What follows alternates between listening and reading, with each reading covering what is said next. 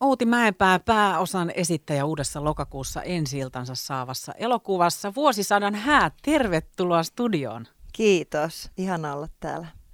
Nyt kun elokuva on siis jo siinä vaiheessa, että lopputuloksen näkee kohta tuolta valkokankaalta, niin kun sä ajattelet koko tätä tuotantoa taaksepäin, minkälainen progi sitä oli?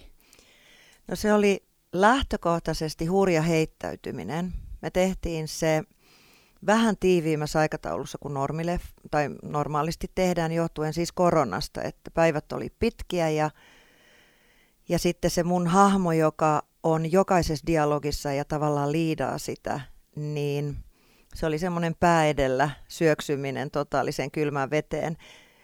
Mutta mä rakastin jokaista päivää, jokaista hetkeä. Sitä oli aivan ihana tehdä. Kerro vähän Outi Mäenpää nyt tämmöinen tiiseri, että minkälainen elokuva Vuosisadan häät on? No mä esitän siinä ää, T V-psykiatria, hyvin kuuluisa omasta mielestä. Hän pitää tämä Viima nimeltään, pitää itseään superammattilaisena, mitä hän onkin mun mielestä. Ja tota, Mikko Leppilampi esittää mun edes, tai että mä olin parisuhteessa hänen kanssaan. Ja me ollaan erottu vuosia sitten ja nyt häntä sel- hän tuo, on mun tuottajana tässä sitten. T V-psykiatrina tuottaa, tai hän tuotteena tuottaa sitä mun ohjelmaa, Viimashowta. Hän menee naimisiin ja se onkin yhtäkkiä mulle hyvin kova paikka. Että hän on semmoinen läheisin mun ex-puolisoista. Ja hän pyytää mut sinne häihin ja mä yritän kieltäytyä. Mutta hän vaatimalla vaatii, kun me ollaan niin läheisiä ja näin poispäin, että hän tarvitsee mut sinne, haluaa mut sinne häihin. Ja mä sanoin, että okei, me tullaan. Käytän monikkoa, lipsahdus, avek, jota mulla ei ole. Ja sit mä haluan, mä alan etsiä epätoisesti avekia itselleni. Ja myös semmoista avekia, joka voi jotenkin, joka nostaa mun statusta, joka on todella chic ja kaikkea mahdollista. Ja koska mä oon luonut hahmon itselleni, siis tämän mun viimani julkisen hahmon, että hän elää julkisuudessa, julkisuuden kautta julkisuudelle, niin se avekin löytäminen onkin sitten hankalaa ja hän sekoilee aika rajattomana, sietämättömänä tyyppinä. Musta hän on sietämätön hahmo, mutta myös täysin hurmaava ja ihan pihalla itsensä kanssa. Niin sitten se aiheuttaa sitten, siinä on semmoisia todella kovia komediallisia ylilyöntejä. Ja sitten mä päädyin sinne häihin ja mun ei pitäisi mennä häihin, ei ainakaan sinne niihin häihin, että se on ihan katastrofi. Niin en mä tiedä kenen, eikö hän kuuluisi yhdenkään meistä ikinä mennäkään. Toi on erittäin Joo. hyvä kysymys. Ja ei siitä sen enempää. Outi Mäenpää, sua ollaan nähty monenlaisissa eri rooleissa, myös komedioissa. Niin millä lailla nämä eri genret haastaa näyttelijän näkökulmasta? No, mm, jos mä ajattelen vaikka muodollisesti pätevää, niin semmoinen T V-sarja, jota mä tein Jänefeltin Jonnankas vuosikaudet, niin siinä ohjaaja Aleksi Mäkelä yleensä laittoi kameran käyntiin ja sanoi, että tehkää niin pitkälle, kun saatte tekstistä kiinni ja voitte tehdä tekstille, mitä haluatte. Ja sitten kamerat pyöri ja meillä esimerkiksi meidän yhteistyö, kun komedia on niin kuin näyttelijän työ yleensä, että sä otat vastaan, otat impulssin ja sä siirrät sitä toiselle. Ja draamassa sä yleensä kasvatat sitä, jos on kyse vaikka isosta tunnetilasta, niin sä reagoit isosti sillä, viet eteenpäin sitä, tai mikä ikinä reaktio onkaan. Niin komediassa se on voimakasta, nopeata impulssin siirtoa. Ja sen takia se on hyvä, jos sun vastanäyttelijän kanssa sopii se rytmi jotenkin. Että se synergia on hyvä. Mm. Noriko-showssa, jos mä esitin japanilaista ja haastattelin ihmisiä, niin siinä se komedia tuli sitten taas ihan toisaalta. Eli siinä luotiin todellisuus, jossa ihmiset kuvittelivat, että mä oon japanilainen ja sitten lopussa selviä, että mä en olekaan. Et komedia voi tulla niin monesta tulokulmasta. Ää, tässä Vuosisadan häissä se komedia, se on nopearytminen. Siinä ei todellakaan musta väsähdä katsoessaan, päinvastoin. Se menee kuin juna eteenpäin, se on ihanaa. Ja riittävän usein tulee sitä hauskaa ja ylilyöntiä, naurettavaa ja kauhistuttavaa. Mutta siellä on myös se alavire siellä alla, joka osoittaa, minkälainen henkilö se Viima on, kuinka pulassa hän on. Et se on siitä mun mielestä monimuotoisempi kuin pelkästään vain ja ainoastaan nauramiseen tähtäävä komedia. Et siinä on musta oikeastaan kaikkea ja sen takia se on ihana, mutta kyllä se on voimakkaasti komedia. Ohjaaja kutsuu sitä kauhukomediaksi, mä ymmärrän sen. Mutta mä tykkään itse siitä, että siellä on kohtauksia, missä voi näytellä myös lyhyitä hetkiä, pieniä flasheja, semmoisista aidoista tunteista, josta se näkyy sen viiman pul- itsensä kanssa pulassa olla, mitä mun mielestä julkisuus aiheuttaa ihmiselle, onhan kuka tahansa, vaikka se on itse toimivaa somen kautta olevaa julkisuutta tai sitten tuommoinen ihminen, joka tekee tuotantoyhtiölle töitä T V:seen. Nätti kaarti Suomen eturivin näyttelijöitä mukana tässä Vuosisadan häät-elokuvassa. Niin, minkälaista tuon porukan kanssa oli työskennellä? No mä tietysti tunnen kaikki. Mä oon ollut kolmekymmentä vuotta alalla ja tehnyt paljon kuvauksia. Tota, ihanaa. Mutta mä päätin näin. Mä oon näyttelijän työn ohessa valmistunut vaativan luokan tunnevalmentajaksi, työnohjaajaksi. Mä oon vuorovaikutuskouluttaja. Mä opetan statusviestintää, miten ihmiset käyttää valtaa viestinnän keinoin. Eli mä oon tehnyt vähintään yhtä ison uran kouluttajana. Yritykset, kun mä, mä en oikeastaan sitä myynyt koskaan sitä koulutusta, paitsi nyt kun mä tein koronan takia verkkokurssin. Et se on tavallaan myynnissä. Mutta aina kun mä oon kouluttanut, koulutus tuottaa uusia tilauksia. Ja koska mä tiesin, että mä oon pääosassa, mä liidaan jokaista kohtausta, mä oon tehnyt myös pieniä rooleja. Mä tiesin, miten vaikea on tulla toisten kuvauksiin, olla kaksi-kolme päivää esimerkiksi. Ja tässä on paljon miehiä, jotka vaan rullaa sieltä tavallaan pienissä kohtauksissa, paitsi Mikko Leppilampi, joka on enemmän sitten kuvauksissa. Mä tiesin, miten vaikeaa se on, ja mä päätin, että koska mä oon koko ajan siellä jokaista dialogia vetämässä, niin mä keskityn siihen, miten luodaan hyvä huipputiimi edes pieneksi hetkeksi, kahdeksi päiväksi. Sitten tulee se seuraava taas, ja teknisen henkilöstön kesken ja näin. Ja ohjaaja oli myös sitä tukeva. Hän loi hyvin turvallisen ilmapiirin, Marja Pyykkö. Joten mä keskityin siihen, että kaikki on turvassa mun kanssa. Koska kun sä oot turvassa ja uskallat mokata, niin sä pystyt antaa parhaimpasi. Eli mä, ja se oli ihanaa nähdä, että se toimii koko ajan, että kaikki nautti siitä työnteosta niin paljon. Ja se tuotti mulle tietysti itselleni hyvinvointia siinä oheen. Sä voit hyvin, kun sä näet, että kollega pystyy antamaan parhaimpansa. Mielenkiintoinen, todella mielenkiintoinen juttu, ja miten sä lähdit tuohon projektiin tällä tavalla, tällä mielin mukaan, niin miten sä teit sen? No ensinnäkin, jos ajatellaan vaikka Googlen tutkimusta, sisäistä tutkimusta huipputiimistä, jo, joitain vuosia sitten tehty, niin huipputiimi ei yhdistänyt ikä, rotu, etninen tausta, ei koulutustausta, ei mikään muu kuin psykologinen turvallisuus.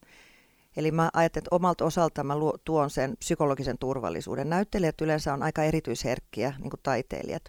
Ihmiset menee sekaisin jotenkin toisten energioista. Ja mä loin ilmapiirin, jossa ei ollut yhtään sarkasmia, ei ironiaa, ei kevyttä kenttävittuilua, edes huumorin keinoin. Joka tarkoittaa siis sitä, että, anteeksi mä käytän näin raffia kieltä, mutta et, mä en heitä läppää sinusta, jolle muut nauraa. Koska mä en voi tietää, millainen päivä sulla oli eilen, jännität sä, mi- miten sä tulit aamulla tänne. Vai jos mä heitän huumoria tai niin kutsuttua läppää, niin se on minä tai joku tilanne. Et mä en laita toista väkisin siihen, että mä lasken hänen statusta ja vedän maton alta. Se on yksi osa-alue. Sitten myös se, että mä yritän kuunnella, että mikä toisen tarve on. Mitä se haluaa siltä kohtaukselta, miten se itse näkee, mitä se tarvii minulta. Ja sitten tietysti on paljon sanomatonta semmoista, että intuitiivisesti mä näen impulssin, niin mä annan sen mennä ja reagoin siihen. Totta kai mä oon koko ajan omassa hahmossani, että mä reagoin hahmollani, että mä voi mennä reagoimaan niin, että se ei toimi se mun hahmo. Et se on se psykologinen turvallisuus, sillä tavalla se luodaan. Mä oon itse kouluttajan nähnyt, että asiat ei riitele työyhteisössä, vaan ihmisten sanomattomat tunteet ja tarpeet. Ja mä ajattelen, että esimerkiksi hyvä johtaja, joka mä olin omalla tavalla tuossa, tietysti ohjaaja on elokuvan johtaja ja hän tekee päätökset. Mutta mä ajattelen, että hyvä johtaja johtaa itseään, eli mä johdin itseäni ja annoin sen tilan muille olla. Se ei tarkoita sitä, että mä en sanoisi näkemystäni tai mielipidettä, mutta mä oon myös harjoitellut ja opettanut vuosikaudet, miten ilmaistaan väkivallattomasti oma tarve ja toive, niin että et sä hyökkää sinämuotoisesti toista kohtaa.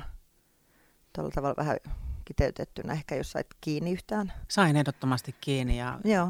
mietin sitäkin, että sehän on valtavan tärkeää tuommoisessa projektissa sen työryhmän keskinäinen energia ja, ja toimeen tuleminen, fiilikset, kaikki semmoista, se on tosi herkkää. Se on, ja sitten kun se ryhmä siis sehän, elokuvahan on valtava työ tuottajalle, siinä on monta vuotta tehdään töitä ennen ja käsikirjoitus. Mutta sitten kun se rutistetaan parissa kuukaudessa, niin sitten se ryhmä on ensemble pari kuukautta. Ja aikataulut on kovia yleensä suomalaisessa elokuvassa, koska rahaa on kuitenkin verrattuna kansainvälisiin tuotantoihin hyvin vähän. Sä kerroit jo tuossa liittyen tähän kuvausaikatauluun, se oli tiukempi kuin verrattuna ennen tätä erikoisaikaa. Oliko muita semmoisia, mitkä poikkesi sun mielestä järjestelyt tai muut? Oliko erikoista säätöä tai jotain sellaista, mikä pisti silmään niin kuin verrattuna meidän aikaisempaan elämään? Nythän on uudet tuulet.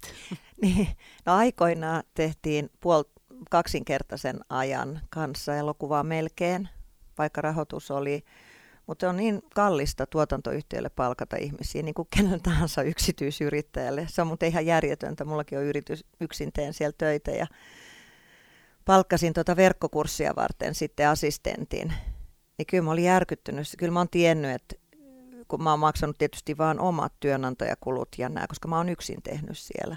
Mutta kyllä valtio on tehnyt todella hankalaksi ihmisten palkkaamisen. Että kyllä yrittäjyyttä pitäisi tukea paljon enemmän. Siis so, kyllä mäkin tarvitsisin apua, mutta en mä voi ruveta tekemään ympäri vuorokauden töitä, että mä saan maksettua sen avustajien palkan. Ei se vaan mene niin. Niin oliko mitään erikoista, niin sitä mä tarkoitan, että tuotantoyhtiöt on aika pulassa rahoitusten kanssa, kun kaikki maksaa niin paljon, kun ne palkat maksaa niin mielipuolisesti ja näin.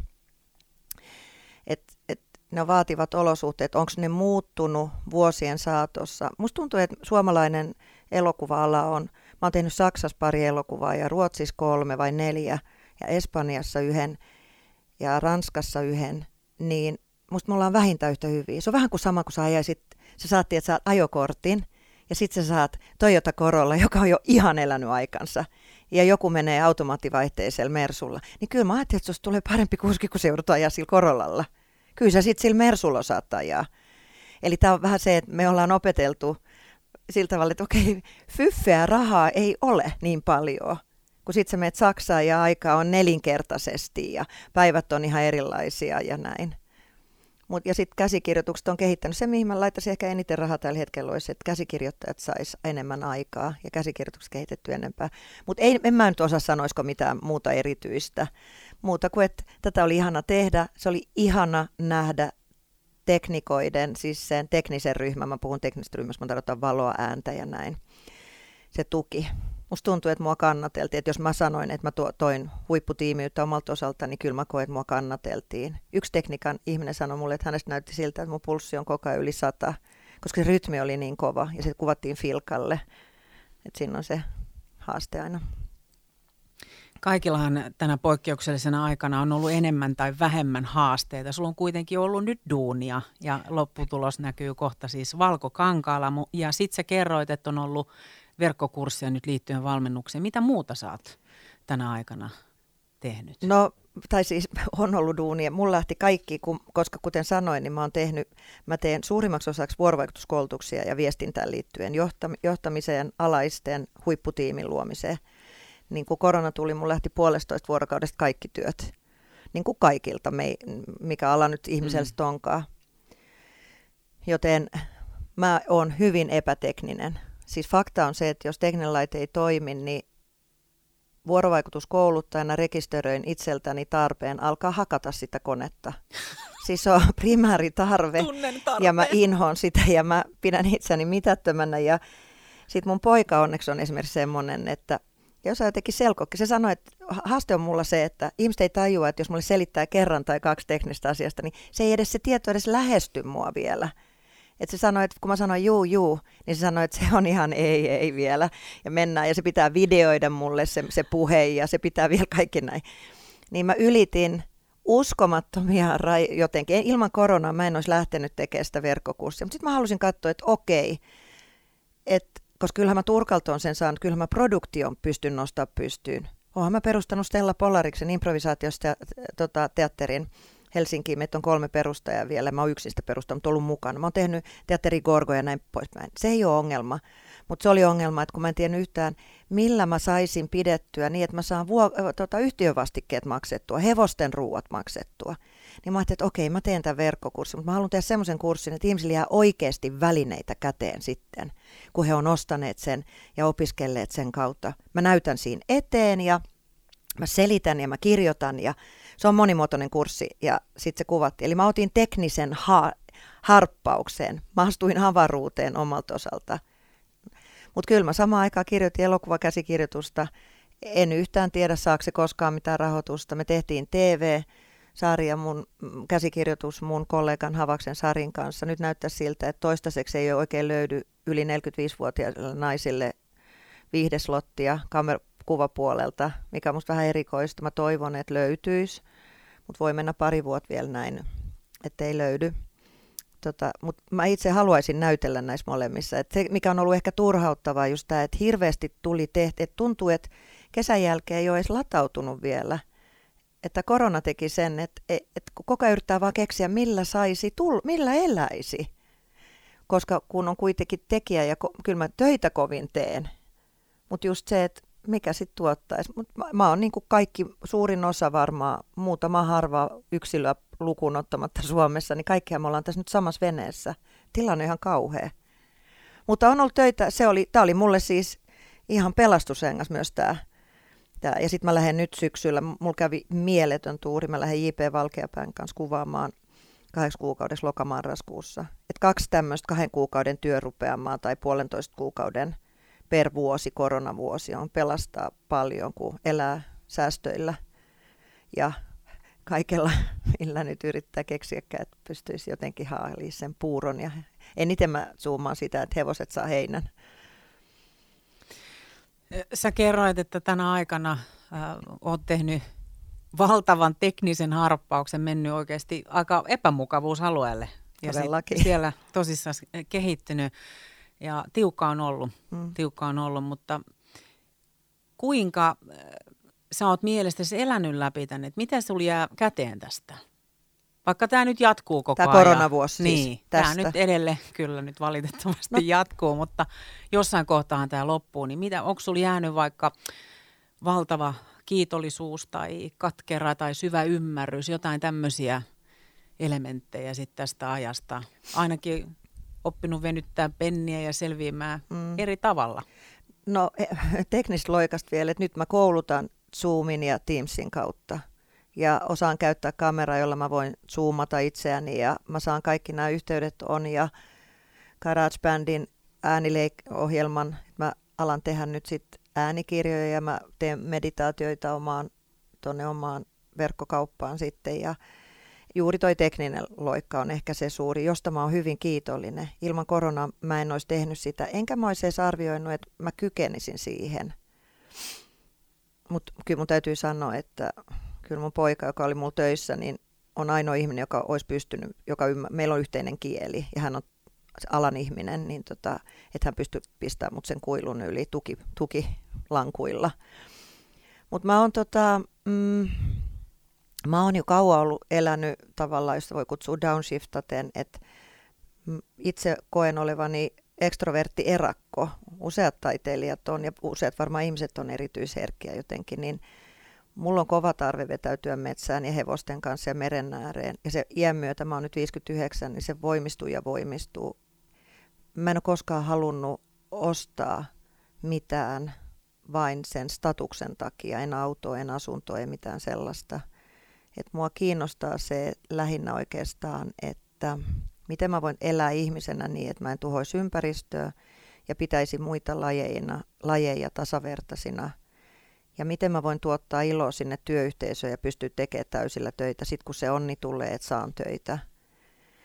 Ja miten mä pystyisin nyt tässä iässä vihdoinkin olemaan näkyvä omana itsenäni, eikä niin, että mä tuotan todellisuutta julkisuuden tai somen tai jonkun muun kautta. En mä tarkoita sitä, että mä olisin ollut en minä itse, mutta mä, kun mä koulutan myös matkalla näkyväksi kursseja, vedän, niin mä pidän, että ihmisillä on suuri haaste, että he esittää, on itsensä ulkopuolella vähän ja yrittää rakentaa tästä niin sanotusti itsestään pärjäävää, kannuksensa ansainnutta ihmistä, joka ei tee virheitä ja peittää häpeää ja haavoittuvuutta, mitä tämä mun henkilöhahmoni tässä elokuvassa Vuosisadan häät Viima tekee juuri.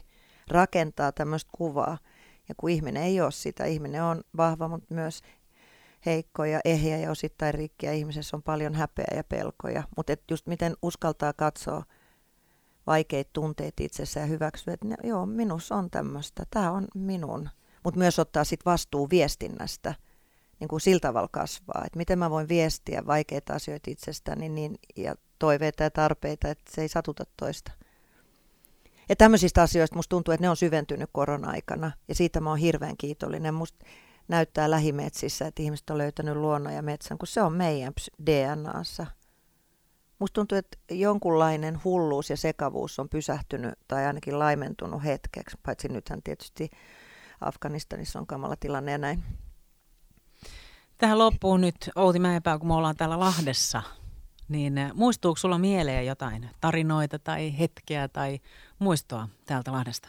No mä olin täällä kahdeksankymmentäkolme kahdeksankymmentäneljä Lahden kansanopistossa ensimmäisellä näyttämötaiteen kurssilla.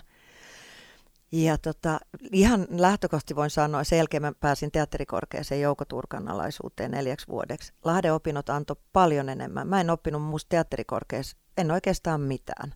Mutta mä sen Lahden kurssista mä ponnistin ja mä sain sen, että okei, mun intuitio, tämä mun sisäinen, Yrjö Juhani Reenval, silloinen vetäjä, opasti niin täy- ihanasti ja täydellisesti. Mä asuin tuossa Harjutorilla ja mm, mä rakastin olla täällä. Mun poika, mulla alkoi musiikinopettaja silloin opettaa meidän kurssille ja nyt mun poika kävi kaksi kurssia täällä.